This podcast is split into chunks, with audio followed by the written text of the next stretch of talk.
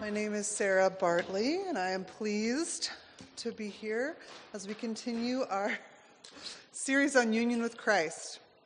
Um, next week, Cindy is preaching. It's the last week of the series. Uh, no? All right, it is the second to last next week, making this the third to last. Um, by way of very brief summary, we said that union with Christ is the most important doctrine of our faith. It is the umbrella doctrine that everything else fits under. Through our union with Christ, we're justified, sanctified, adopted, healed, cleansed. We've become royalties, royalty, and heirs to a kingdom. Um, we share in Christ's life, death, resurrection, and ascension. According to the Anglican theologian John Stott, the phrase in Christ, in the Lord, or in Him can be found 164 times just in Paul's letters alone, not including the other New Testament writers. And I think the fact that its usage is so widespread by him tells us a few things. First, union with Christ is central to understanding who Jesus is and who we are in relation to him. Second, I think it's used so often because it's hard to understand. It's a mystery um, that can't easily be explained, and so it's given to us in slightly different language over and over and over again, and using all kinds of metaphors to express different aspects of our being united to Christ. The Jordan and Bishop Ken talked about a few of these during the series, talked about being married to Christ, um, talked about being a part of his body, um, a work of art, a branch that is connected to a vine. Um, and we've been careful to distinguish between union with Christ and communion with Christ. Union with Christ is the reality of who we are and what's true about us because of our relationship to Jesus. It's a secure status that doesn't change, doesn't fluctuate with our emotions or experiences. We are not more united to Christ on Sunday morning than the rest of the week, or more united to Christ when we're praying or reading our Bible, or when we've been following Him for 50 years. In contrast, our communion with Christ does fluctuate. When we talk about communion, we're talking about the experiences and emotions um, that surround and animate our faith. So, our communion with Christ can be thought of as our awareness of the reality of our union with Christ. And so, you can be in a place where your faith feels very strong or very weak, where you're feeling good about your life and your faithfulness or feeling terrible because you're stuck in sin. You're united to Christ either way. That, that doesn't change. Um, but our communion, our awareness of that union definitely does. Um, last week, Jordan spoke about um, the command from John 15 for us to abide in Christ the way that a branch abides in its vine. And he described what we call the ordinary means of grace. Um, and these are the things that we take advantage of on a routine basis to strengthen our communion with Christ um, scripture, prayer, the sacraments, corporate worship um, these things increase our felt sense of our union to Christ. They make us aware that we are a bride, a friend, a brother or sister, a lamb, a disciple. And this is how the Spirit ordinarily applies that reality to our hearts scripture, prayer, sacraments, worship. They are ways that we show up to be blessed by God. Um, and this morning, I'm going to say a few things because we are doing the super shortened service um, about something else that deepens our communion with Christ. And it gets its own category because this isn't something that we initiate, that we go um, seeking after to grow in our faith. Um, but it will come to find us, whoever we are, and whatever we're doing. Um, talking about suffering, abiding in Christ through our suffering, um, which some would call its own means of grace. You know, it's the gift that no one wants.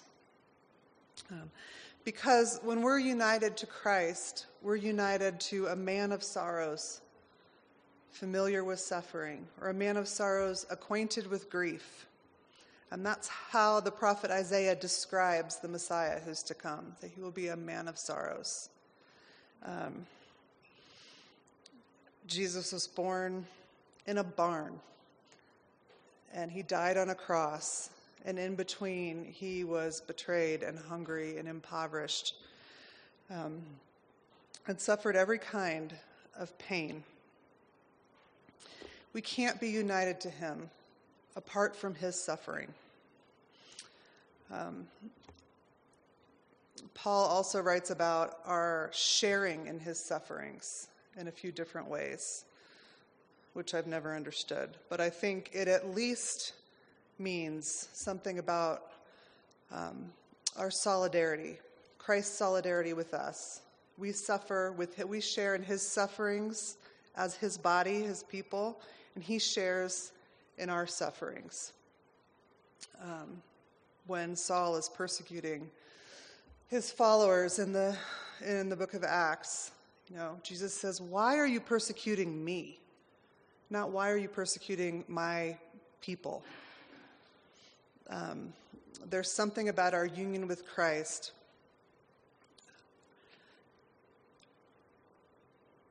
that's inseparable from our suffering and Christ's suffering. Um, I think that suffering can be a means of grace in that it applies the truth of our union with Christ to our hearts in a way that nothing else can. We can know in our minds God loves me, I'm forgiven through Christ, uh, God is always with me, and when things are going well, we tend not to take those things, we tend to take those things for granted. We don't question them. Um, but suffering can strengthen us because it presses us to believe the things that we know. Um, C.S. Lewis expresses this beautifully in his book, A Grief Observed. Which, if you haven't read it, this is a personal journal that he kept to process his grief um, after his wife died of bone cancer in 1960. And it has since come to be used as a devotional by others who are grieving because he expresses so honestly um, the pain and confusion of grief. The section that I'm going to read um, is right after he's been writing about his depression. And he says, Feelings and feelings and feelings. Let me try thinking instead. From the rational point of view, what new factor has her death introduced into the problem of the universe? What grounds has it given me for doubting all that I believe? I knew already that these things and worse happened daily. I would have said that I had taken them into account. I had been warned, I had warned myself not to reckon on worldly happiness. We were even promised sufferings, they were part of the program. We were even told, Blessed are they that mourn, and I accepted it. I've gotten nothing that I hadn't bargained for. Of course, it's different when the thing happens to oneself, not to others, and in reality, not in imagination. Yes, but should it for a sane man make quite such a difference as this? No. And it wouldn't for a man whose faith had been real faith and whose concern for other people's sorrows had been real concern. The case is too plain. If my house has collapsed at one blow, that is because it was a house of cards. The faith which took these things into account was not faith, but imagination. The taking them into account was not real sympathy. If I had really cared, as I thought I did, about the sorrows of the world, I should not have been so overwhelmed when my own sorrow came. It has been an imaginary faith, playing with innocuous counters, poker chips, uh, labeled illness, pain, death, loneliness. I thought I trusted the rope until it mattered to me whether it would bear me. Now it matters, and I find I didn't. Bridge players tell me that there must be some money on the game, or else people won't take it seriously. Apparently, it's like that. Your bid for God or no God, for a good God or the cosmic sadist, for eternal life or for nonentity, will not be serious if nothing much is staked on it. And you will never discover how serious it was until the stakes are raised horribly high until you find that you are playing not for counters or for sixpences, but for every penny that you have in the world. It is our suffering that reveals what we really believe. And sometimes it's very humbling and even shocking. Um, when things are going well, our beliefs are not tested in the same way. Uh, when we are suffering great loss, we start to hear Job's comforters whisper in our ear you know, Are you sure you're not being punished for something? It seems like you are. You think God really loves you? Would he treat you like this if he did? You need to confess something to make this go away? And that is where the Spirit applies the truth of our union with Christ to our hearts, because it has become a matter of life or death for us. Um, I will give you one more example of this because um, I think it's important to use the voices of people who are going through deep suffering to talk about this. And it's really well illustrated by the hymn that we sang this morning It is Well with My Soul. Um, the man who wrote that, his name was Horatio Spafford. Um, he lived in the mid 1800s. He was a wealthy um, real estate guy and lawyer in Chicago. He owned a bunch of land. He and his wife, Anna, had five children a son and four daughters. Um, and by all accounts, they were devout followers of Christ. They were very generous with their wealth. In 1870, their four year old son died of scarlet fever. The following year, a huge fire swept through Chicago and destroyed most of his property. And still, he gave what he had to people who had less. Two years after that, Horatio put his wife and daughters on a steamship to England, um, where he would meet up with them later. He was planning to meet up with them later for a vacation. And on the way, their ship collided um, with an iron sailing ship, and it went down. Anna survived. The four daughters all died. Um, and obviously, the couple was devastated and they're grieving on opposite sides of the ocean. Eventually, Horatio is able to um, join his wife, and he takes the same voyage. Um, and when they get to the place in the ocean where the accident happened, the captain told him, This is, this is where we were. Um, and he wrote at least two things in response to that day. The first was a letter to his sister in law saying that he did not believe his daughters were three miles down at the bottom of the ocean. He could not think of them there. Because he said, I know that those lambs are with their shepherd. Um, he also wrote, It is well with my soul, which sounds different um, when you know that story. I'll read the second and third verses. Though Satan should buffet, though trials should come, let this blessed assurance control that Christ has regarded my helpless estate and has shed his own blood for my soul. My sin, oh, the bliss of this glorious thought, my sin, not in part, but the whole, is nailed to the cross, and I bear it no more. Praise the Lord, praise the Lord, O my soul. And that leads you to wonder why a man who has suffered so much loss is compelled to write a song of praise to God for forgiveness of his sin. Um, the book that we've been reading for this series by Rankin Wilbourne is called Union with Christ. And he has this to say about that.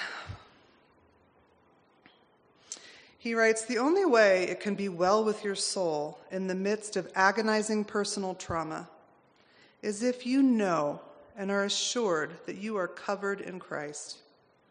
This is why Spafford, as he processed his own grief, calls to mind the complete sufficiency of Christ's cross to bear the penalty of all his sins. This is how he doesn't succumb to the torment of thinking he's being punished or condemned for his own sins, or that he has brought this suffering down on himself or on those he loves. He writes this hymn of praise to a God who has lost a child as well. Spafford's loss was involuntary, but God voluntarily chose to give up his own son for us all on the cross to deliver us. Mindful of this bond of sorrow, Spafford allows his sufferings to bring him closer to God. It's not that he's being punished. When he feels that he's being punished, he can look at the cross and say, That's a lie. I'm not. No, it's not that God has forgotten him or doesn't care. Again, he can look at the cross, and it brings him comfort in his sorrow. So I will close with this question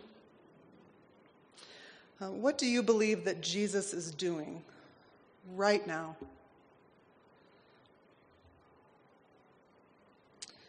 Hebrews tells us that he is seated on a throne of grace, praying for you and inviting you to come to him with your pain and your needs. In sympathy, he is regarding your helpless estate empathizing with you and your weaknesses, because he is a man of sorrows, and you are united to him.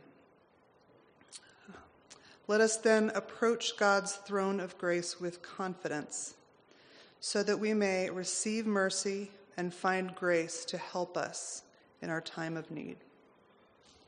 Amen.